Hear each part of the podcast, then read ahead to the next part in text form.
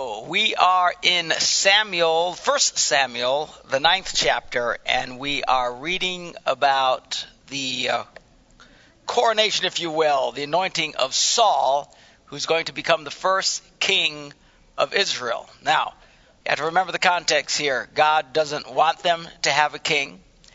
He has asked them to uh, just trust Him and that he would be the king. They were this big nation, a nation to be dealt with in the area, uh, the only one without a king.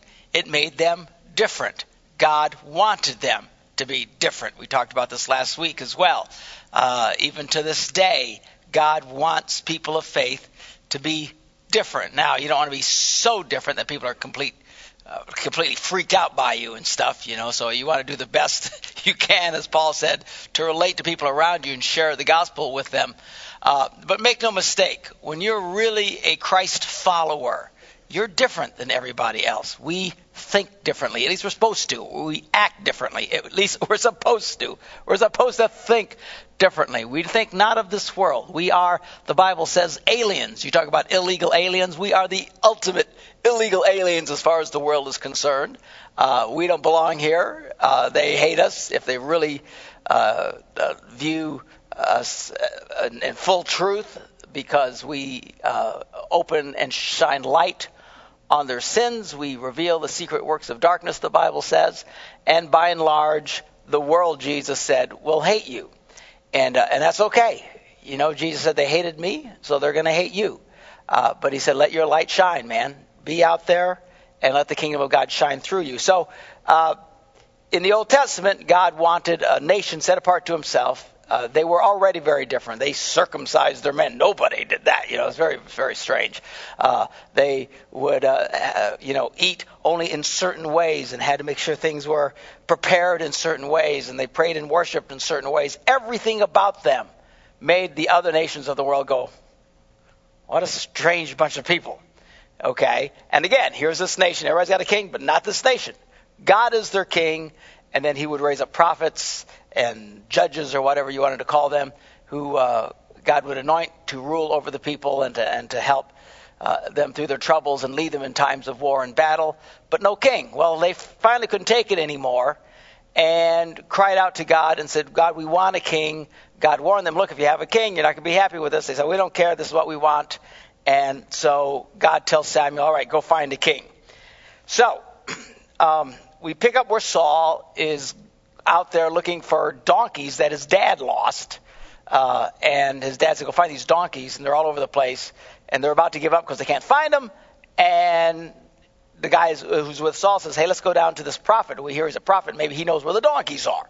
So, anyway, uh, Paul or uh, Saul walks up to Samuel and says, You know, I'm looking for the seer, the prophet. We see it in verse 19. He says, I'm the seer. And right away, Samuel knew this who was the guy that God uh, was calling to be king, that was going to anoint him because the Holy Spirit had spoken to him.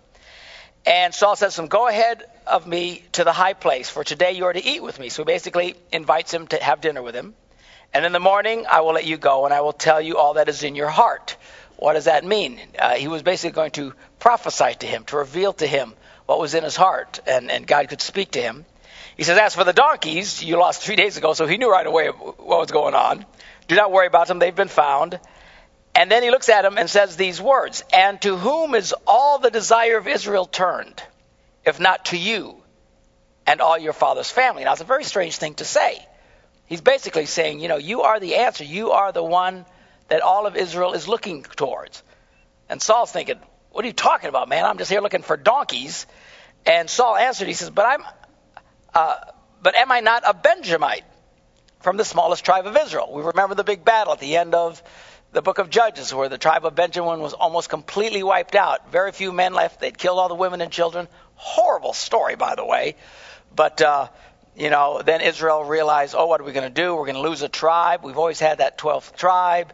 And they figured out a way to get them wives and so they could keep going. So of all the tribes, the smallest one at this point is Benjamin. They were decimated in this battle and conflict.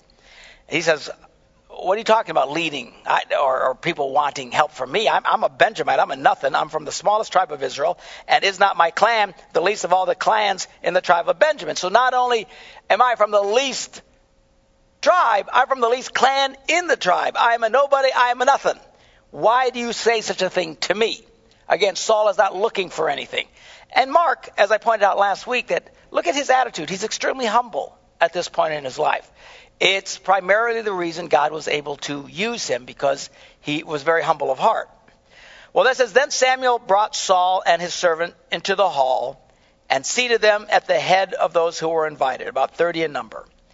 Samuel said to the cook, Bring the piece of meat I gave you, the one I told you to lay aside. So the cook took up uh, the leg with what was on it and set it in front of Saul. And Samuel said, Here is what has been kept for you. Eat because it was set aside for you for this occasion. From this time, uh, for the time I said, I have invited guests, and Saul dined with Samuel that day. So they basically, they pull Saul in, they put him at the head of the table, give him the best meat. I mean, they're treating him like a king. Okay? Paul's thinking, wow, Saul's thinking, wow, man, they're treating me like a king. Well, in fact, they are treating him like a king. They are about to anoint him as king over the nation. Well, after they came down from the high place of the town, Samuel talked with Saul on the roof of his house. They rose about daybreak, and Samuel called to Saul on the roof, Get ready, I will send you on your way. When Saul got ready, he and Samuel went outside together. As they were going down to the edge of town, Samuel said to Saul, Tell the servant to go on ahead of us.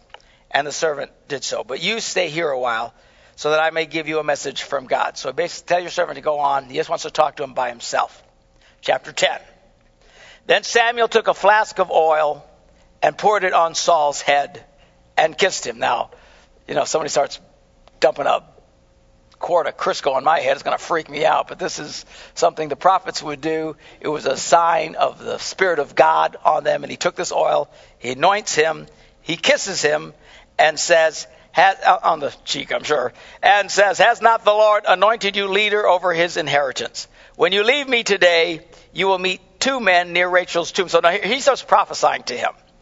And, and it's amazing how these guys would know things when the Spirit of God would uh, fall on him. So he basically tells them of what's going to happen uh, this day. When you leave me, you're going to meet two men near Rachel's tomb at Zelzah on the border of Benjamin. They will say to you, so he knows what they're going to say, and he prophesies them. When you see them, they're going to say to you, the donkeys you set out to look for have been found, which is what he told them the day before. And now your father has stopped thinking about them and now is worried about you. He's asking, What shall I do about my son? Then you will go on from there until you reach the great tree of Tabor. Three men going up to God at Bethel will meet you there. One will be carrying three young goats, another three loaves of bread, and another a skin of wine. Again, incredible detail of what was about to happen to him. They will greet you and offer you two loaves of bread, which you will accept from them. You say, well, you know, how does God know this is going to happen? He's God. He knows everything. The fact that you're here is no surprise to God. I mean, God knows what's going on. After that, he says, you will go to Gibeah of God, where there is a Philistine outpost. As you approach the town, you will meet a procession of prophets coming down from the high place with lyres, uh, tambourines, flutes, harps being played before them, and they will be prophesying. And then he tells them that the Spirit of the Lord will come upon you in power and you will prophesy with them. And you will be changed into a different person. Wow. All right? Now, once these signs are fulfilled, do whatever your hand finds to do, for God is with you. Go ahead of me to Gilgal. I will surely come down to you and sacrifice burnt offerings and fellowship offerings. But you must wait seven days until I come to you and tell you what you are to do. So he says, once you get to Gilgal, wait seven days until I come, then I'm going to tell you what to do. That was the last thing he told him. So, as Saul turned to leave Samuel, God changed Saul's heart. And all the signs were fulfilled that day. So everything that he said was going to happen happened. And it must have been quite, quite the rush for Saul as he's going along. And everything that he said, all of a sudden these people walked up to him, and here come these three guys, and they're carrying the exact things that Saul or Samuel said that he was going to be carrying, and, and all this incredible stuff is happening. So when they arrived at Gibeah, sure enough, a procession of prophets met him. Here come the prophets coming down. They're prophesying, speaking the words of God, and they're playing their musical instruments and they're worshiping God. Well, all of a sudden, the Spirit of God now comes upon Saul in power, and he joined in their prophesying. And I love the way Samuel says this. He says, You're going to be changed into a different person. Spirit of God comes on you, it changes you. Amen to that. And uh, so now Saul, who knows nothing, he's never been a prophet, he's never been any of these things, he's never studied for any of these things, he hasn't prepared himself for anything. Man, he was just looking for donkeys. Okay? So now he is coming, and the prophets come, and just like Samuel said, the Spirit of God falls on Saul. And now Saul is praising and worshiping God, and he's prophesying, and he's entering in and prophesying among the prophets. Now, when all those who had formerly known him, you know, pretty small towns comparatively today. I mean, they they know who this guy is, and they all of a sudden see him prophesying with the prophets. They ask each other, "What is this that has happened to the son of Kish?" Is Saul also among the prophets? So everybody was shocked. Is Saul also among the prophets? And this went around so much. Um, a man who lived there answered, and who was their father? So it became a saying. They said so much that it became a saying, is Saul also among the prophets? It became a common saying of the day. It would be like if we see somebody doing something unusual, people would say, Is Saul also among the prophets? I mean, it would be like if Pastor Lathan got up and started playing a guitar and leading worship, you know, we'd say, Is Saul also among the prophets? I mean, stuff that like you just wouldn't expect. Wow, became a common saying around there because of this event. Something no one expected, and that was their phrase for that. Is Saul also among the prophets? Anyway, after Saul stopped prophesying, he went to the high places he was supposed to. Now, Saul's uncle asked him and his servant, Where have you been? Where, where, where have you been? Remember, they, uh, even the guys that Samuel prophesied said, Look, your dad's not worried about you. So he gets there, he says, Where have you been? He said, Well, looking for the donkeys, he said. But when we saw they were not found, we went to Samuel.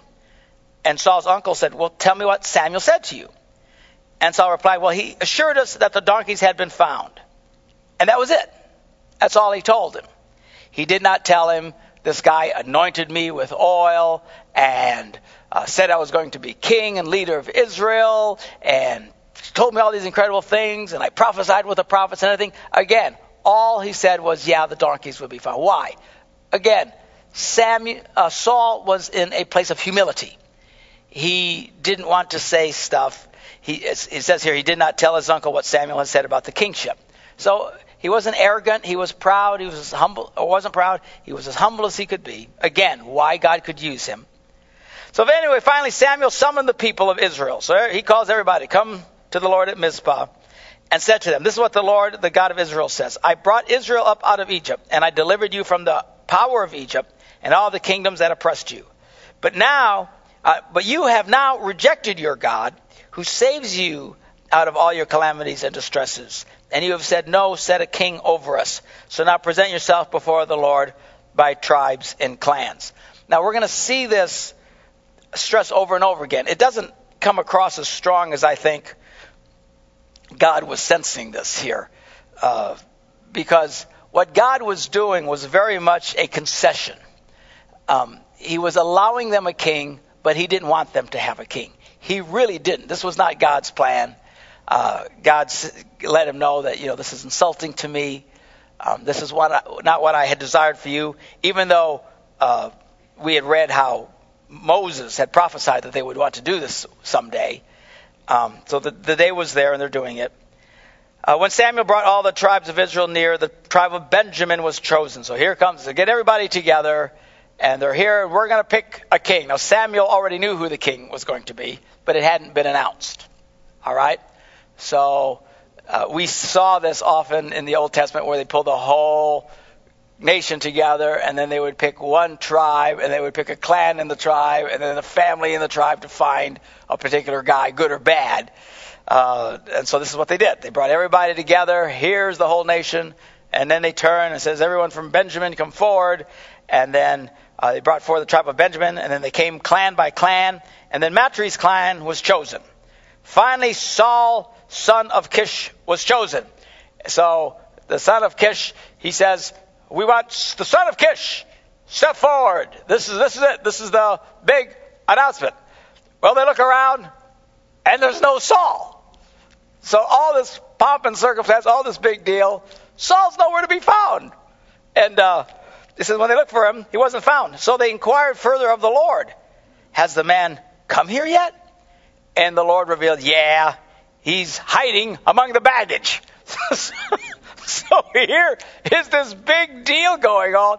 Saul knew he was going to be looking for him because Samuel had already privately anointed him, told him what God was going to do. When all this happened, again, he is so humble. He's hiding with the baggage. And uh, they've got to go chase him down. So it says they ran, they find him, they bring him out. And as he stood among the people, he was a head taller than any of the others. He was a tall guy. And Samuel said to all the people, Do you see the man the Lord has chosen? So they, so they finally find the guy and they continue with the ceremony. There's no one like him among the people. And the people shouted, Long live the king! Long live the king! This is what they wanted. They wanted a king. They wanted to be like all the other nations around them, even though they knew this uh, hurt the heart of God. Well, Samuel explained to the people the regulations of the kingship, the rules, how this is going to work.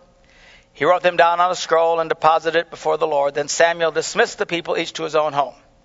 So Saul also went to his home in Gibeah, accompanied by valiant men whose God, hearts God had touched. So you had these valiant warriors, these strong men, who they were thrilled to have a king. I mean, this touched something in them. These were warriors at heart. And when this Saul guy was anointed and he goes, these men joined themselves with him. They wanted to serve the king, they wanted to be around the king. So that was the positive thing. On the negative side, it says, but some troublemaker said, How can this fella save us? And they despised him and brought him no gifts. But Paul kept, Saul kept silent. Keep calling him Paul. Because in the New Testament, Saul became Paul. Anyway, uh, so Saul kept silent. So, right away, the people yelled, Long live the king, this is great. Valiant men surround him. They're following him. But a bunch of people are going, Who is this Nimrod? We don't know who this guy is. He can't find donkeys for crying out loud. So they were, they were critical and they weren't too positive about this. So at this point, Saul just goes back with his family. Now, uh, chapter 11 Nahash the Ammonite went up and besieged Jabesh, Jabesh Gilead, and all the men of Jabesh said to him, Make a treaty with us, and we will be subject to you. But Nahash the Ammonite replied, I will make a treaty with you only on this one condition. So this, so this enemy army comes in. Uh, this, the people of Israel who are in this city freak out and they said, you know, let's make a treaty with you. Let's make peace and then we'll be subject. They were willing to subject themselves to the rulership of this invading king, Nahash the Ammonite. I assume he's a king. Um, and he says, okay, I'll do that. We will make a treaty with you just under one condition. Okay, great. What's the condition? That I gouge out the right eye of every one of you and so bring disgrace on all Israel. Well, now, what kind of a bizarre deal is this? Yes, I'll make a treaty with you. You are going to subject yourself to me. I'm going to be ruler over you. Great. Just one condition. I get to gouge out everybody's right eyeball. Now, ooh, this is gross. You've got to assume he's done this before. I mean, wow, what a horrible thing. Grabbing people and, er, er, er, and just gouging out their eyes. Oh, man. So now, this next verse I, I find kind of odd, but this is an odd culture. This is an odd time of the world. Anyway, so the elders of Jabesh said, okay, well, give us seven days so we can send messengers throughout Israel. If no one comes to rescue us, then we will surrender to you. Well, apparently that was okay with this cat. Now, I don't know what was going on. If I'm coming to invade a city, I'm not going to wait around to see if anybody's going to come and rescue them. That means they're going to come and attack me. Strange situation. I don't get it. But they said, well, okay, we'll submit ourselves to you and you can gouge out our eyes. Just give us seven days, if you don't mind, and see if anybody will come rescue us. The only thing I can figure, I mean, here's not exactly the most compassionate man in the world. After all, he wants to gouge out their right eyes, everybody. Uh, I just assume he was an arrogant guy and he felt tough and he wanted to fight. And uh, so when they said, hey, well, you know, we'll do all that you say, just give us seven days to see if anybody will come and help us. And this guy's saying, great, go for it. You know, as if, you know, come on, bring it on. You got some buddies who want to fight me? Again, strange, but strange time. So when the messengers came to Gibeah of Saul and reported these terms to the people, they all wept aloud. Oh, yeah, they were freaking out. Oh my gosh, we're going to get our right eye gouged out. I mean, this is, and, uh, you know, this was a very violent, crazy time of the world, and these people took this very seriously. I don't know about you, but if I knew that everybody listening to me right now and everybody in a celebration church was suddenly going to have their right eye gouged out, that's a drag, man. You think about that for a little while and you know it's coming. You're crying, you're freaking out. So they all wept aloud. Well, just then Saul was returning from the fields behind his oxen. He said, What do you mean oxen? I thought they made him king. They did, but nothing really changed yet. It's a strange thing because when you're a king, you generally aren't working, plowing fields behind an ox. At this point, nothing had happened. He was anointed. And by the way, you will see this uh, time and time again. Um, it, it, changes uh, as the more established the kingship gets, but certainly with even David, uh, there, there was this lag time from the time they were anointed till the time they walked into what God had told them they were going to be. For example, Saul I'm a king. They have this big hoopty dog. Well, all he knows he's back home plowing with cows, okay? Nothing had really changed. Sometimes there's a lag between the anointing and the calling of God falling on you and the reality of, of you walking in that. Really important for you to realize. Sometimes God will speak to people. Maybe he'll speak to you and you really feel like God is calling you and leading you in a certain direction. Well, oftentimes when we feel that, we think, well, that's going to start happening today that's going to happen tomorrow. You know, God has put in my heart, I'm going to start doing such and such, and, and it doesn't happen right away. And then a year goes by, or two years goes by, and uh, we become discouraged, and we lose focus, and we lose hope. Uh, because we think because it's delayed, it's not going to happen. But oftentimes, God will speak way ahead of the actual event happening. You say, why is that? I don't really know. I just know it happens, and it happens a lot. Not always. Sometimes God will call somebody, boom, and right away it happens. All right? But a lot of times there's a delay. I know in my own personal life, uh, the picture of me that I had in my heart of ministering and preaching and teaching people, man, there was almost a 30 year delay from when God had put that in my heart to when that became a reality in my life. And I, like so many, you know, I, I finally gave up and thought, you know, it's it's it's never going to happen. Uh, I remember being, you know, getting ready to turn 45 and and just standing before the Lord, just tears running down my face and apologizing to God. You know, I felt that I had blown it, I had made mistakes, I'd obviously had lost my trip because whatever that picture was in my heart was clearly never going to happen because I'm too old, it's too late, it will never happen for me, and uh, and just surrendered to God. Uh, in all likelihood, in my life, it took probably 30 years for God to s- knock enough sense, stupidness out of me, not sense, some sense into me and stupidness out of me, to where He got me to a place when all of a sudden, boom, then the picture and the dream that I had in my heart started becoming a reality. Big delay. I really thought it was too late for me. You don't start in ministry at about age 50 and uh, and expect a whole lot to happen and what God has done in my life in just a handful of six, seven years is quite stunning.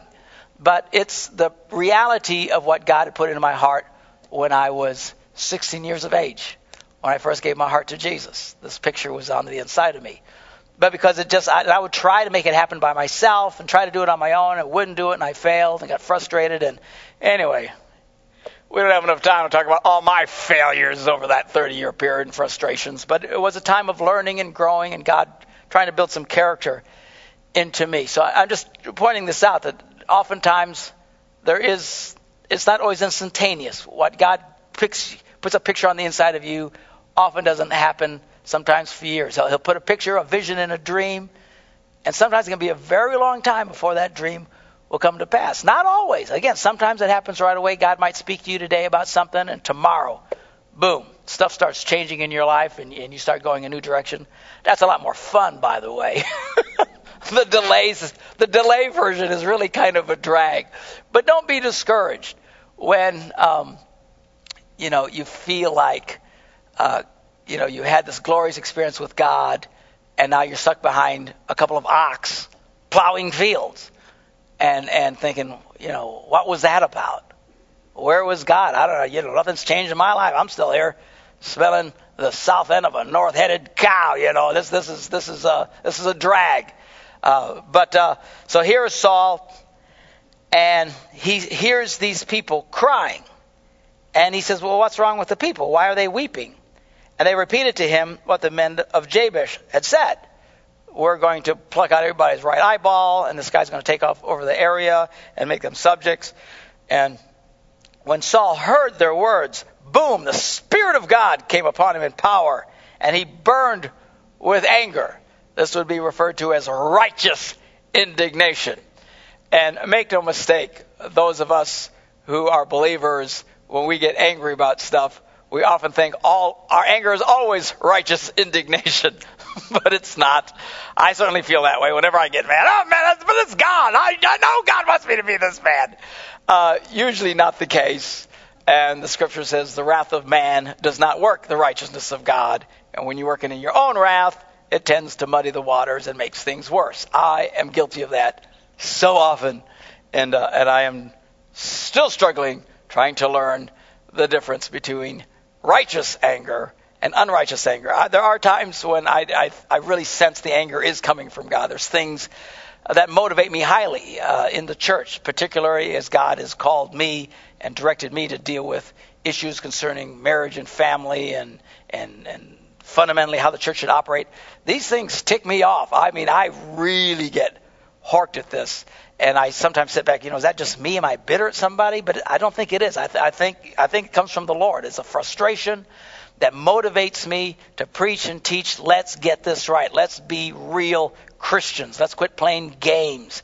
Man, if we can't live this stuff in the most basic relationships of our lives, how can we claim to be living this stuff at all? And and that that kind of fire burns inside of me and motivates me. Uh, that would be considered righteous indignation. I must admit again, not all my anger is righteous. I tend to get hacked about a great deal of things, and it's often just me, and it makes things worse. But uh, anyway, he, he gets angry because of the Spirit of God. The Spirit of God makes him angry, and he burns with anger. And he took a pair of oxen, he cut them into pieces, and uh, and he sent the pieces by messengers throughout Israel, proclaiming, "This is what will be done to the oxen of anyone who does not follow Saul and Samuel." So people are very dramatic. So he takes these two cows, probably, I don't know, maybe like cows that were, he was just plowing the fields with, I don't know, and he's so ticked off, he takes them and he cuts them into pieces. And again, he sends these pieces out around Israel. Now, I don't know how they did this stuff. It all sounds rather odd to me. It's not like they had FedEx to get this stuff around. It took time to get these bits and pieces to everybody. I'm not sure how long it took, I would think some of these pieces would really start reeking after a while. But anyway, uh, he sends us out, and this messenger comes into this town, and he's got bits and pieces of a dead animal. And the word is, everybody gathers, what's going on? He says, Saul says this is what he's going to do to anybody who doesn't come and follow him, because he's really hacked off. Well, it says, then terror, the terror of the Lord, in other words, it was a, it was a righteous fear, fell on the people and they turned out as one man. So everybody came out united. This big cutting of the cows and sending it all the place and threatening to cut everybody's cows to pieces, which was a big financial threat, by the way. It's basically saying, you know, uh, whoever doesn't follow me, uh, they're going to lose their jobs and we're going to repossess your house. Uh, no one has that kind of power, but you can imagine if somebody said that, my guess it was it would get everybody's attention. What do you mean? I'm going to lose my house. I'm going to lose my job. I'm going to be unemployed. I mean, this this is heavy stuff. When he comes and he says, "I'm going to kill all your animals," that was a big deal. Got everybody's attention. They all showed up. And when Paul mustered them at Bezek, the men of Israel numbered 300,000, and the men of Judah 30,000. And they told the messengers who had come, "Say to the men of Jabesh Gilead, by the time the sun is hot tomorrow, you will be delivered." That's what they wanted to know. They had seven days. Uh, so, uh, well, I guess that answers my own question. I don't know how long it did. Obviously, took some days to get these people together, but uh, within a time of seven days, they get it. They could all scatter out with pieces of cows and get everybody gathered together. It's an amazing thing. So anyway, um, so the seventh day hasn't come. This is the sixth day now. It says by the time the hottest sun is hot tomorrow, you know, mid midday, we're going to show up and you're going to be delivering you. When the messengers went and reported this to the men of Jabesh, they were elated. I'll bet it's a lot better than, gee, we're going to have our eyes poked out tomorrow. Well, they said to the Ammonites, they didn't say, gee, someone's coming to save us. They lied, the Ammonites. Why? Because they're evil, rotten people. I'm not going to tell them what they're up to. So they said to the Ammonites, Tomorrow we will surrender to you, and you can do to us whatever seems good to you.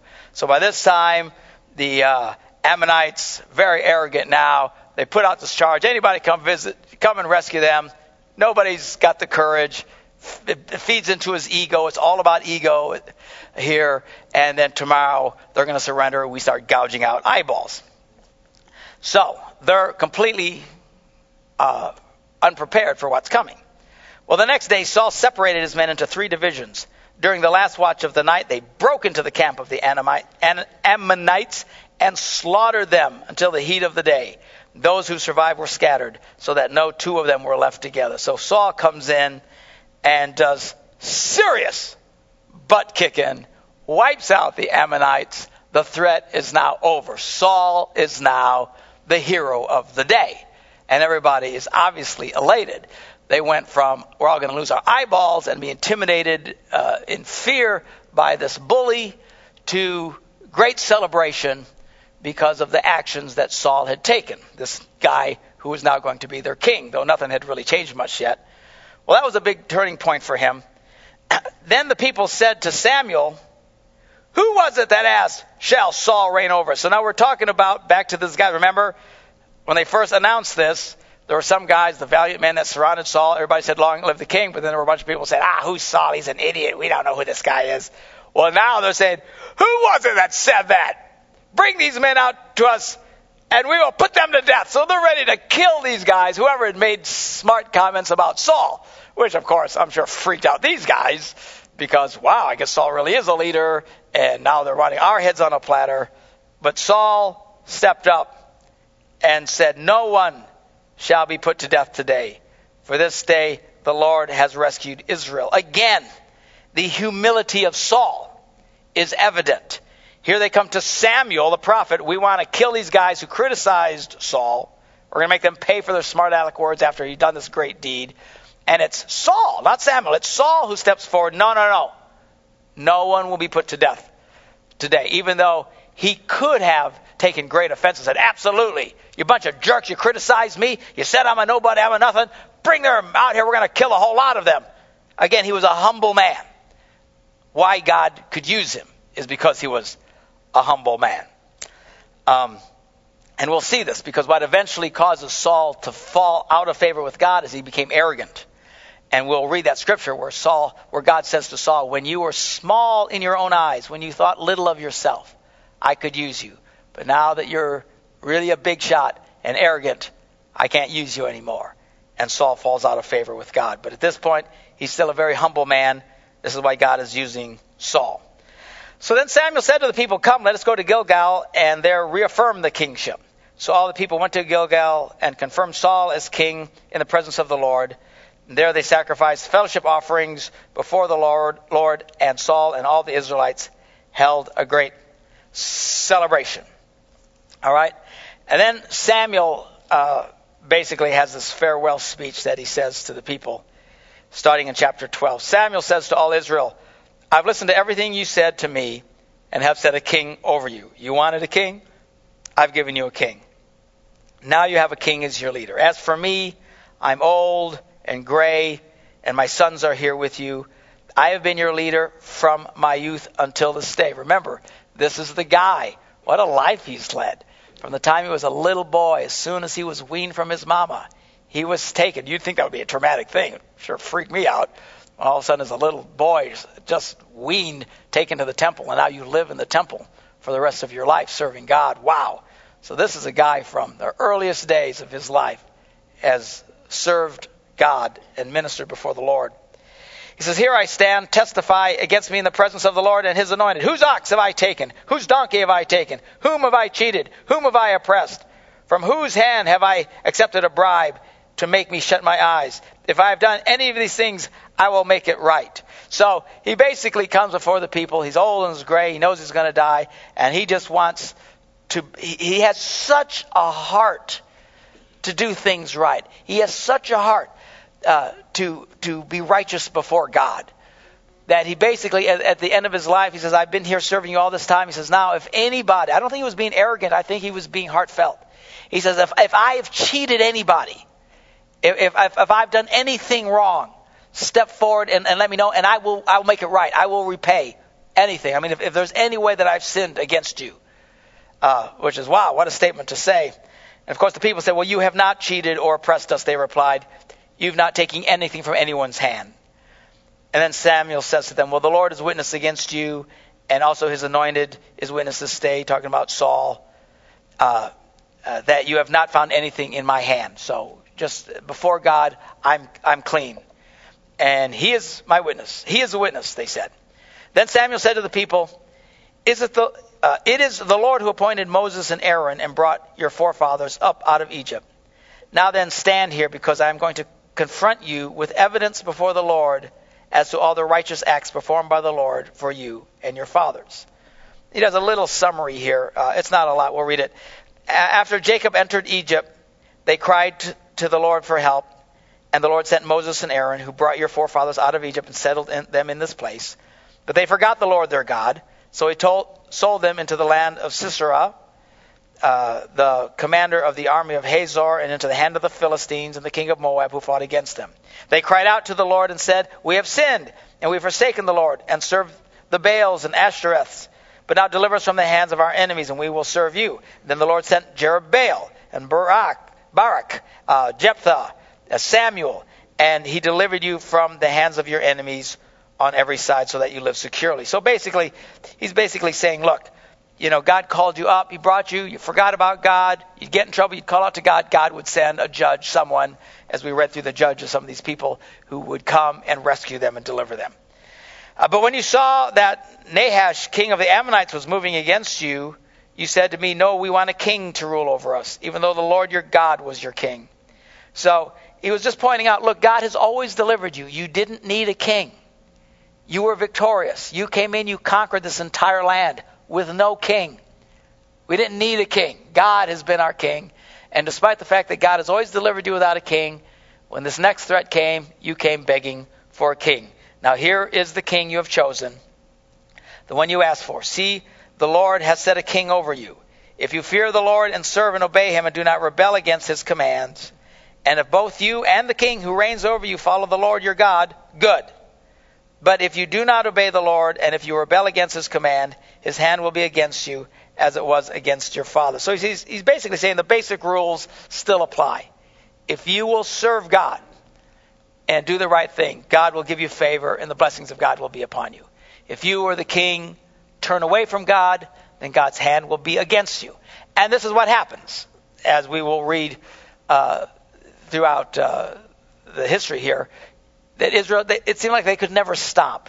They would do well, uh, they'd, they'd forget God, they would turn against God, they would sin and offend God. God would send punishment. They'd cry out to God for deliverance. This went on and on and on and on until the big uh, Babylonian captivity, which we'll explain later. But that was like the big major moment in Israel's life. It was the major butt kicking that they got. Uh, and that final act seemed to really jerk a lot of the slack out of them. Things were, were a lot different after that. Anyway, uh, so then he says, Now then stand still and see this great thing the Lord is about to do before your eyes. Is it not now wheat harvest? Uh, I will call upon the Lord to send thunder and rain. In other words, it's harvest time now. During this time, it's a dry season. There's generally not rain and thunder and stuff. Uh, I want you to see a sign that God is behind all this. And you will realize what an evil thing you did in the eyes of the Lord when you asked for a king. So he's still rebuking them. He's basically, uh, it's interesting to read this. It's, it's a little confusing. He's saying, look, this is, God has given you what you asked for. If you do the right thing, he will bless you. But still, I'm ticked that you asked for a king. And this is still not right what you did. Then Samuel called upon the Lord, and that same day the Lord sent thunder and rain. So all the people stood in the awe in awe of the Lord and Samuel. So basically, he gets up, he makes his proclamation, boom, and all of a sudden, thunder and rain. And I mean, it's like, wow, this doesn't happen this time of year. And I'm sure it was quite the display when God does something. It's usually very impressive. And all the people were like in awe of the Lord and Samuel. And the people all said to Samuel, Pray to the Lord your God for your servants that we will not die. For we have added to all our other sins the evil of asking for a king. So they admit, you know, we, we have sinned. They're afraid. They're seeing this great display of power. Uh, and by, by the way, you know, we think we're so powerful and stuff. It's amazing. Uh, thunderstorms and stuff like that. It's amazing how much power is inside a thunderstorm. Uh, it's, it's, it's a huge amount of energy. Man has yet to be, be able to duplicate. I mean, we've got atomic bombs and stuff, but they say that uh, a major thunderstorm, these things that go up to 60, 70, 80,000 feet, will still outdo the energy of an atomic bomb. These are incredible things that God does. Uh, it's like, wow. So anyway, um, they cried out to God and they, and they asked, please don't kill us. Because they, they fear now because we've done this thing. You've given us a king. We've asked for something God didn't want. God is not going to kill the whole lot of us. He's seeing all this incredible energy in the skies. And Samuel says, Don't be afraid. You have done this evil, yet do not turn away from the Lord, but serve the Lord with all your heart. Do not turn away after useless idols. Then you can, that they can do you no good, nor can they rescue you, because they are useless. He was rebuking them. Why do you keep bowing down to these stupid stone statues and worshiping them? For the sake of his great name, the Lord will not reject his people, because the Lord was pleased to make you his own. As for me, Far be it from me that I should sin against the Lord by failing to pray for you, and I will teach you the way that is good and right.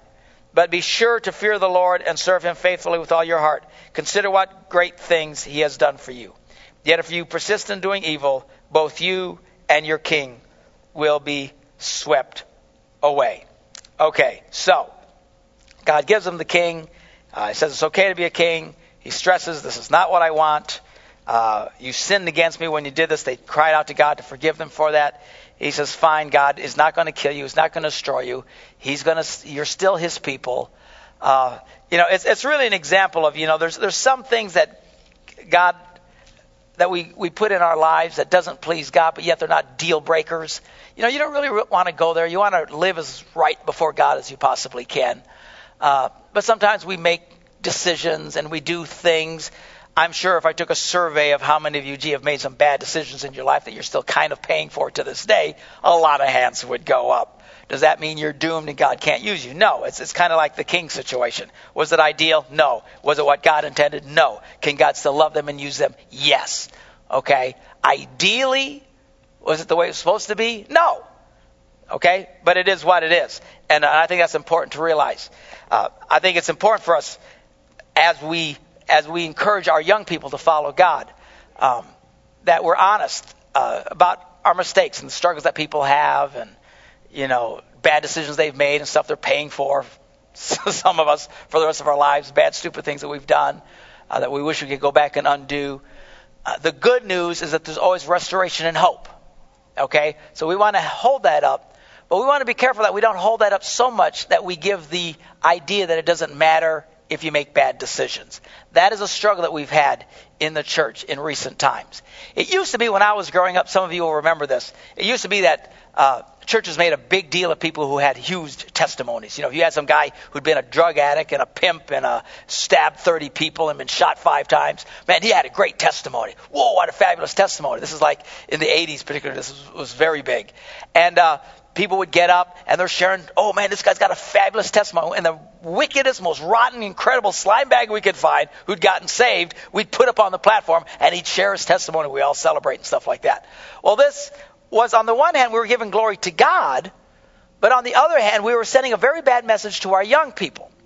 And many people will tell you during this time, uh, a lot of church young people started literally getting into drugs and making really bad decisions and stuff and, and if you ask them, what are you doing? They literally said, well, we want to we want to have a testimony too. Well, oh my gosh, how, how heartbreaking that was. And the more this became evident, then it stopped. You don't see a lot of that anymore. You don't see a lot of us, you know, every once in a while you'll hear a great testimony like Annie, the, the, the ex hooker, you know, we, we brought up, she shared her testimony. But we don't make a big deal out of that stuff anymore. We're kind of careful with that kind of stuff. We're not going to make a parade of ex hookers that come up and celebrate every time a hooker gets saved and put them up and make them preaching and sharing their stories and stuff. Because what's going to happen? Our daughters are going to start turning into hookers. Okay? You got to be careful about that kind of stuff. So while on the one hand you want to celebrate the glory of, of God changing and forgiving, we just got to be careful that still at the end of the day, the best thing to do is to do life right in the first place. And I fear that today what we've done is we've kind of done the same thing, only it's been adjusted a little bit.